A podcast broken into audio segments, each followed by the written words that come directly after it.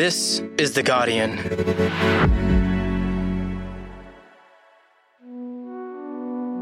I'm Laura Murphy Oates, coming to you from Gadigal Land, and this is the full story. The allegations were shocking. Oh, an absolute shock. I just wrote down these words you know, that you hear from the AFL boss, Hawthorn, Luke Hodge disturbing, distressing, harrowing. It's just a horrible, disgraceful story, if in any way true. Published in the ABC last September, Indigenous players and their families claimed their lives were torn apart by the actions of coaches at Hawthorn AFL Club. With Alastair Clarkson hitting back a short time ago over allegations that Hawthorn pressured Indigenous players to separate from their partners and, in one case, terminate a pregnancy. Last week, an eight month investigation by the AFL into what happened to these players at Hawthorn ended with a fizzle, with no findings and no real resolution, just an apology. The AFL knows that during the long history of our game there have been instances of racism and that players have been marginalised, hurt, or discriminated against because of their race. And for that, we say sorry. So, what went wrong with the AFL's investigation into racism at Hawthorn? And where to from here for the club and the code? Today, how Hawthorn's reckoning on race lost its way. It's Tuesday, the 6th of June. Ryan Reynolds here from Mint Mobile. With the price of just about everything going up during inflation, we thought we'd bring our prices down. So to help us, we brought in a reverse auctioneer, which is apparently a thing. Mint Mobile unlimited premium wireless. Ready to get 30, 30, bit to get 30, bit to get 20, 20, 20, bit to get 20, 20, bit to get 15, 15, 15, 15 just 15 bucks a month. So, Give it a try at mintmobile.com/switch. slash $45 up front for 3 months plus taxes and fees. Promo rate for new customers for limited time. Unlimited more than 40 gigabytes per month slows. Full terms at mintmobile.com. Tired of ads barging into your favorite news podcasts? Good news. Ad-free listening is available on Amazon Music. For all the music plus top podcasts included with your Prime membership. Stay up to date on everything newsworthy by downloading the Amazon Music app for free or go to amazon.com slash news ad free. That's amazon.com slash news ad free to catch up on the latest episodes without the ads. So, Jonathan, what do we need to know about Hawthorn's reputation, particularly when it comes to Indigenous players and communities? Sure. Well, Hawthorn is unquestionably the most successful club um, football wise, probably from the last 50 years. Jonathan Horn is an AFL columnist for Guardian Australia. Traditionally, very much a conservative club, um, openly conservative in terms of their governance and, and so on. And up until the turn of the century, they were a club that had only actually ever had two Indigenous footballers on their list. That was in the 1960s and the 1970s. And they were a club that's been open about their resistance to recruiting Indigenous players throughout that golden period in the 1970s and 80s. Mm. Um, one of their recruiters, John Turnbull, once said that a senior board member told him, just remember, don't draft someone with darker skin than mine. Wow. But that very much changed in the 2000s in terms of the players that they recruited. They actively um, recruited Indigenous footballers. The, the first one was um, Chance Bateman. And famously, they then drafted a number of absolute champion Indigenous footballers, Lance Franklin, Cyril Rioli, and Shaun Burgoyne. So that, that was very much something that Hawthorn were very proud of in terms of th- their ability to, to make that shift.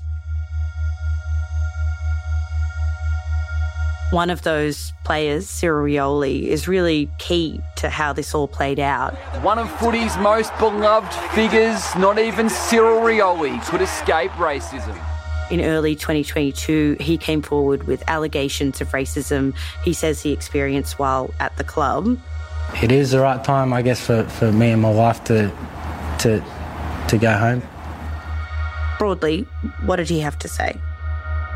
So Cyril Rioli and his partner Shannon spoke to Caroline Wilson at The Age in Fairfax about a series of incidents during his time at the club um, including an incident that happened on a footy trip where there was a racial slur used against another Indigenous teammate. And there, there, were a number of other incidents as well where the Riolis called for more cultural awareness training at the club and, and better sensitivity in general um, that, that they claimed were not forthcoming. Mm. All in all, this was very much a factor in Rioli retiring early. Um, he was 28 when he retired. It, it, came as a big surprise to the wider football community. He was someone who was seen still in the prime of his career. Jonathan, how did Hawthorn respond to Cyril Rioli coming forward?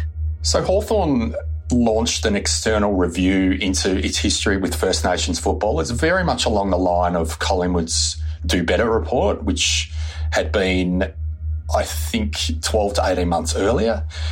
And, and in short, the scope of the review was to gather the experiences of, of their Indigenous players um, from about 2008 to 2016. Andrew Gowers, who's now the Hawthorn president, referred to it the other day as, as a welfare check. Mm. And so last year, once that review was finalised, Hawthorn deemed that the recommendations were too complex for them to handle alone, and they handballed that review to the AFL and its integrity department. We know now that the AFL had that review for several weeks, but had not responded publicly. But in grand final week, with very much uh, the sport in celebration mode and counting down the days till grand final day, the football world has been thrown into turmoil just days out from the grand final. The ABC ran the story and basically all hell broke loose. Footy finals long weekend in Victoria has been marred by a massive racism scandal. There are calls for an urgent review into every AFL club in the wake of the Hawthorn racism scandal. Chris Fagan has joined Alastair Clarkson in denying the allegations as the league's Indigenous stars rally around their accusers. Tell me about what was in that explosive ABC report.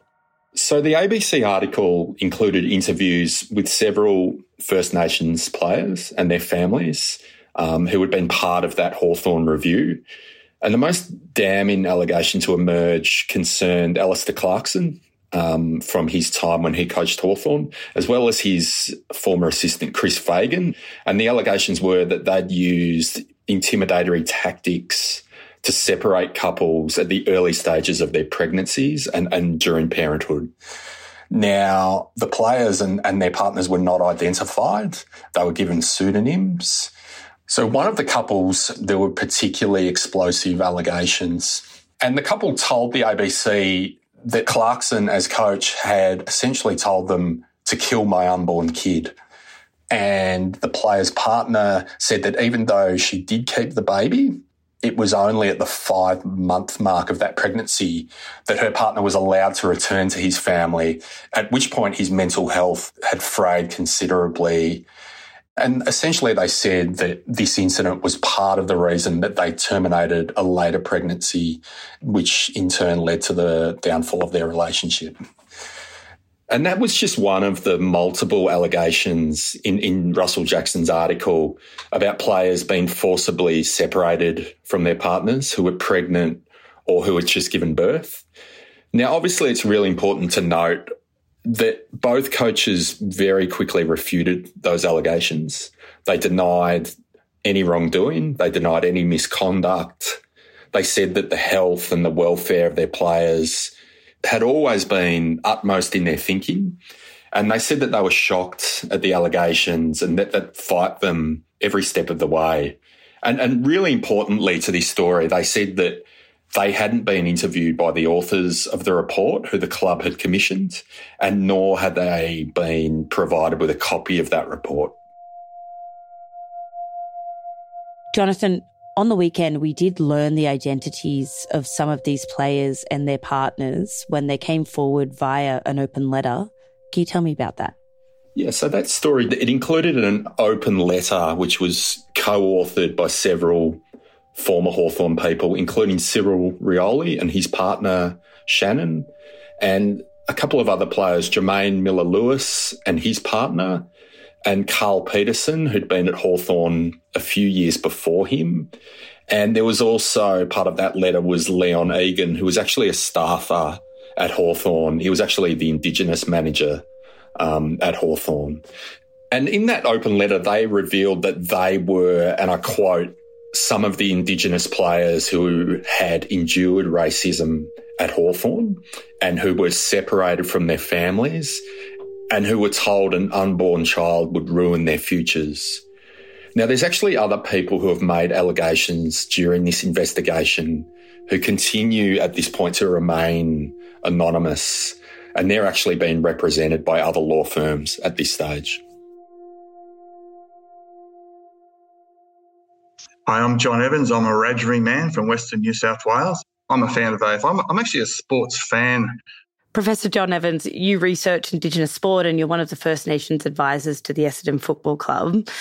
Why is it so significant that these allegations involve Indigenous players being separated from their families? Well, I think it goes back to some fundamental things about removing parents and kids at, at, the best of time, Laura. You know, and there's been a history of that in Indigenous communities. So we don't want to exacerbate that problem by saying to people, well, when you come and play for the AFL, you know, you've got to you got to get rid of your kid and your missus because they're they're dragging you down. If that is actually what transpired. I'm not suggesting that that was the fact. And the, the, suggestion that you know being removed from their families is a good idea, I think, is, is something that needs to be reviewed with a, a greater sense of cultural understanding. Brett Clarkson and others have also said that the ABC did not give them a proper chance to respond. Is this true that neither during the Hawthorn review process nor during ABC's reporting, these coaches were given a chance to respond to the allegations? So, Clarkson and Fagan's response was not part of the original report commissioned by Hawthorn. Their responses were deemed outside the scope of that review.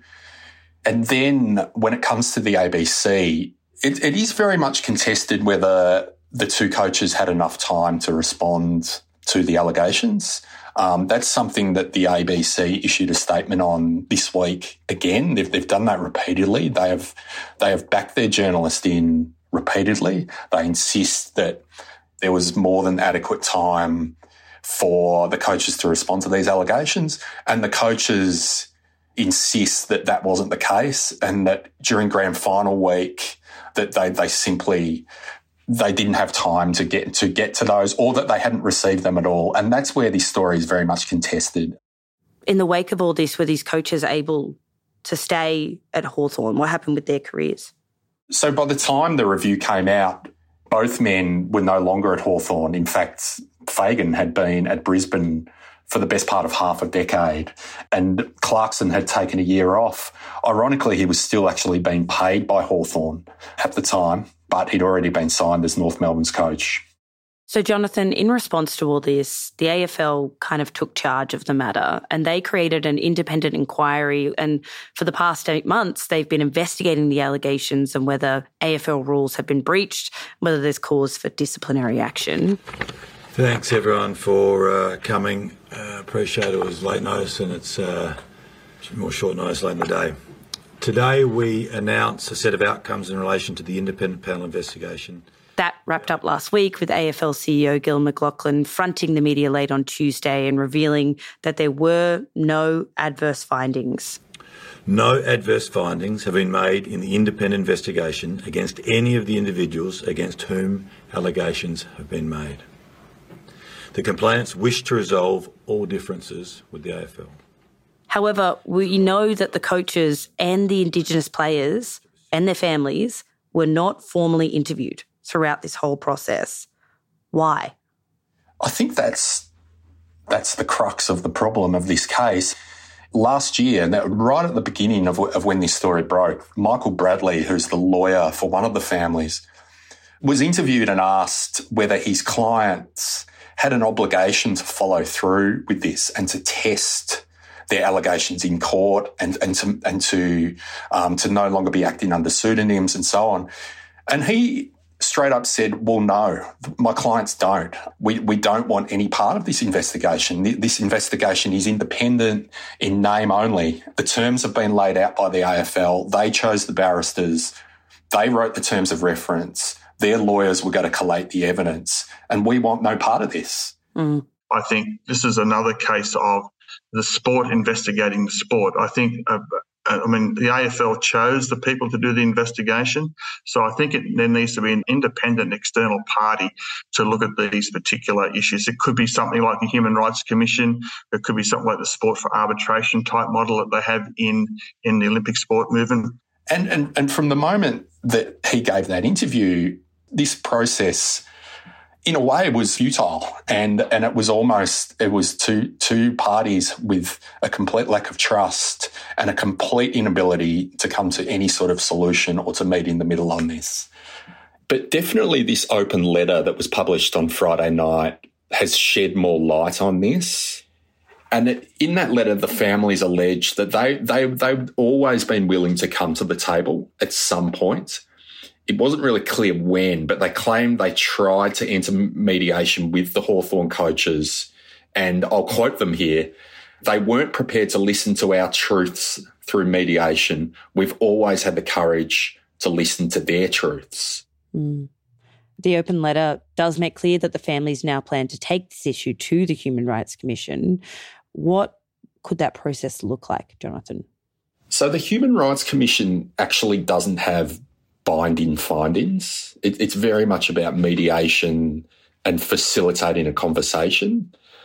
But if that turns out to be a dead end, and if that goes nowhere, and if the coaches say, well, stuff you, we, we, we don't want any part of this, it could end up before the federal courts. In fact, in that open letter, um, it states, you know, if, if, if all else fails, that we will tell our truths in the witness box and that they'll hear us one way or another.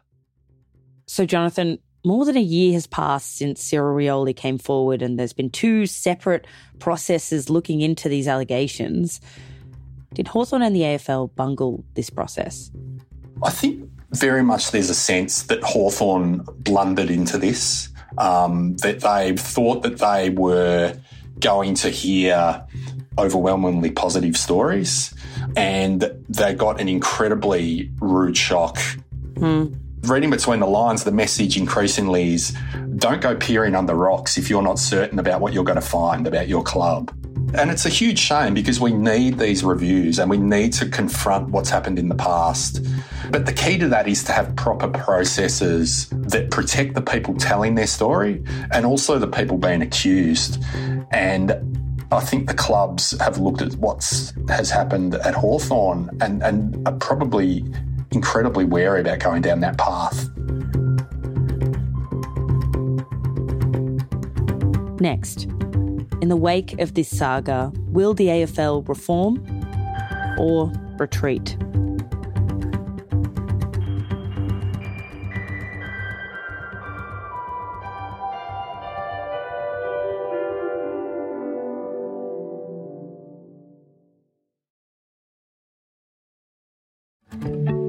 Hey, Laura here, one of the hosts of Full Story.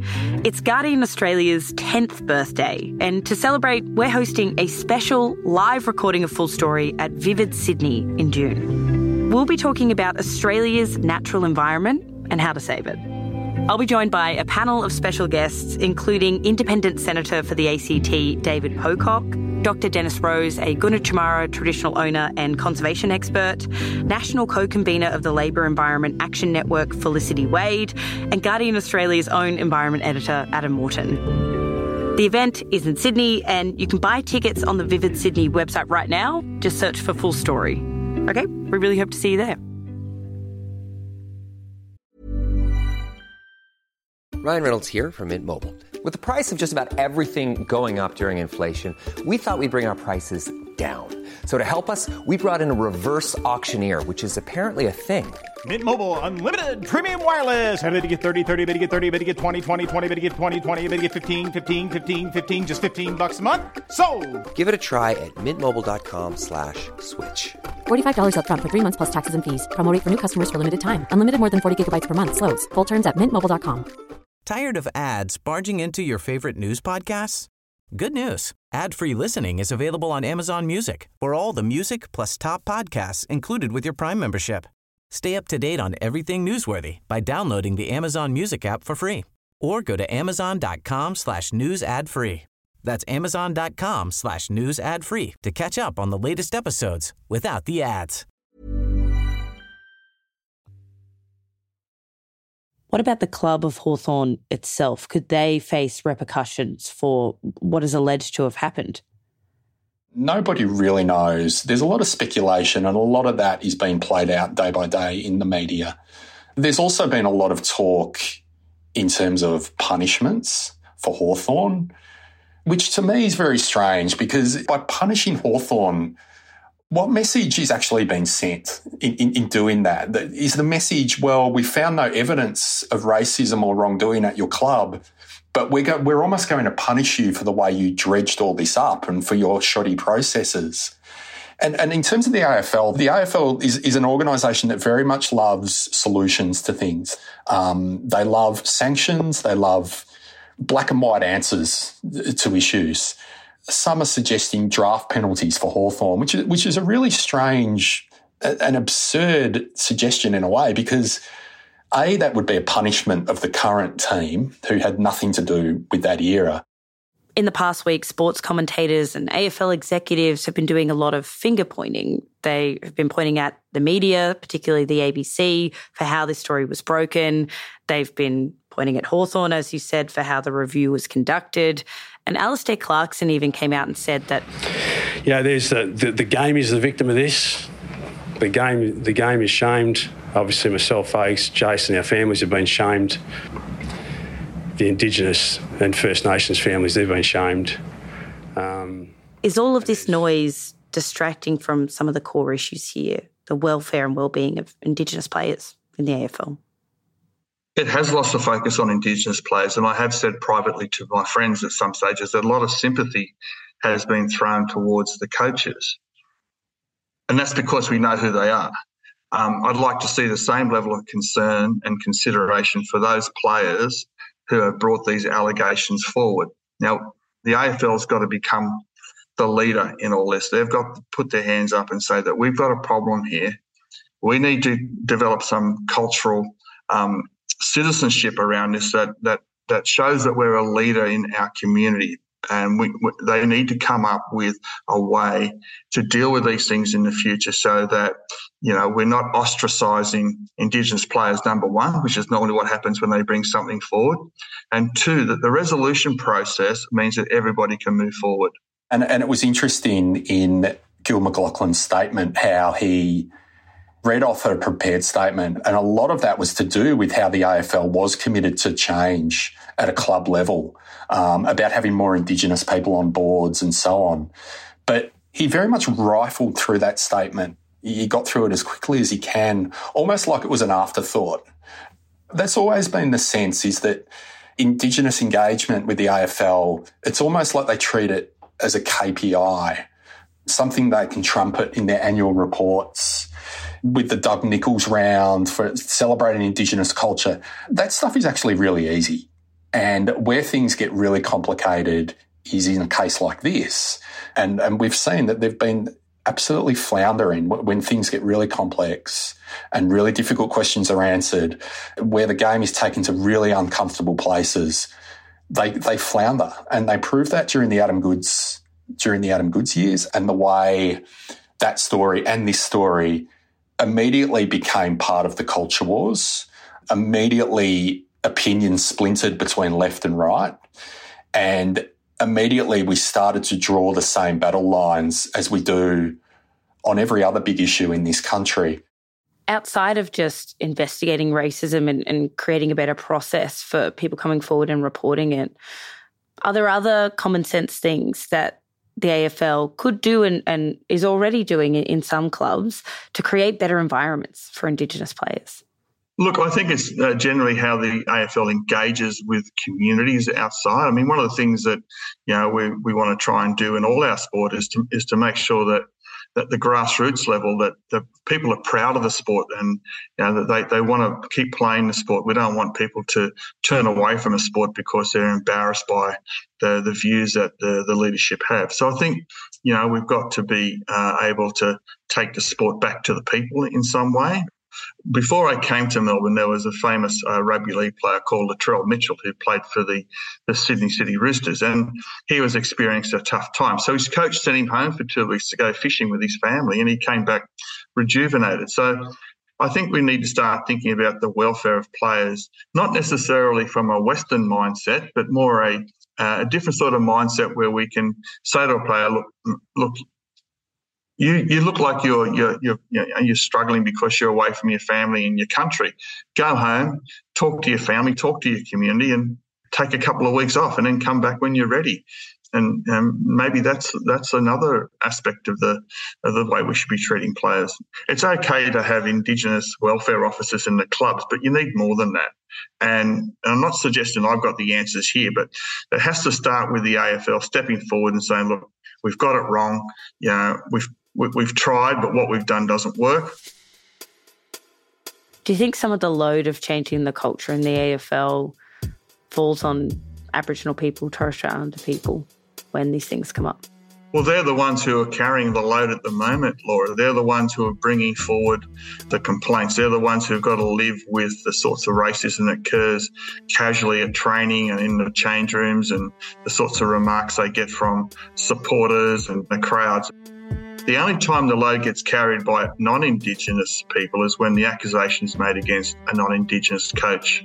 Then we all say, oh, the poor coaches, look, they're suffering, you know?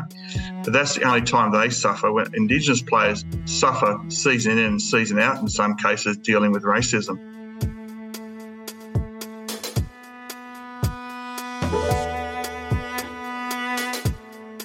That was Professor John Evans, the inaugural Pro Vice Chancellor of Indigenous Engagement at Swinburne University and First Nations advisor to Essendon Football Club.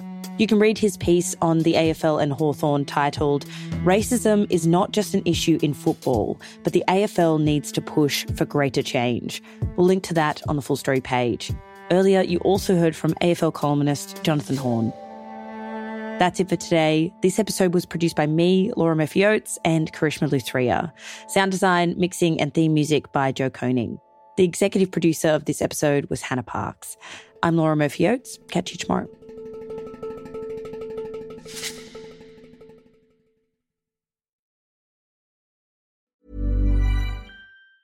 Tired of ads barging into your favorite news podcasts? Good news. Ad-free listening is available on Amazon Music for all the music plus top podcasts included with your Prime membership. Stay up to date on everything newsworthy by downloading the Amazon Music app for free or go to amazon.com slash news ad free. That's amazon.com slash news ad free to catch up on the latest episodes without the ads.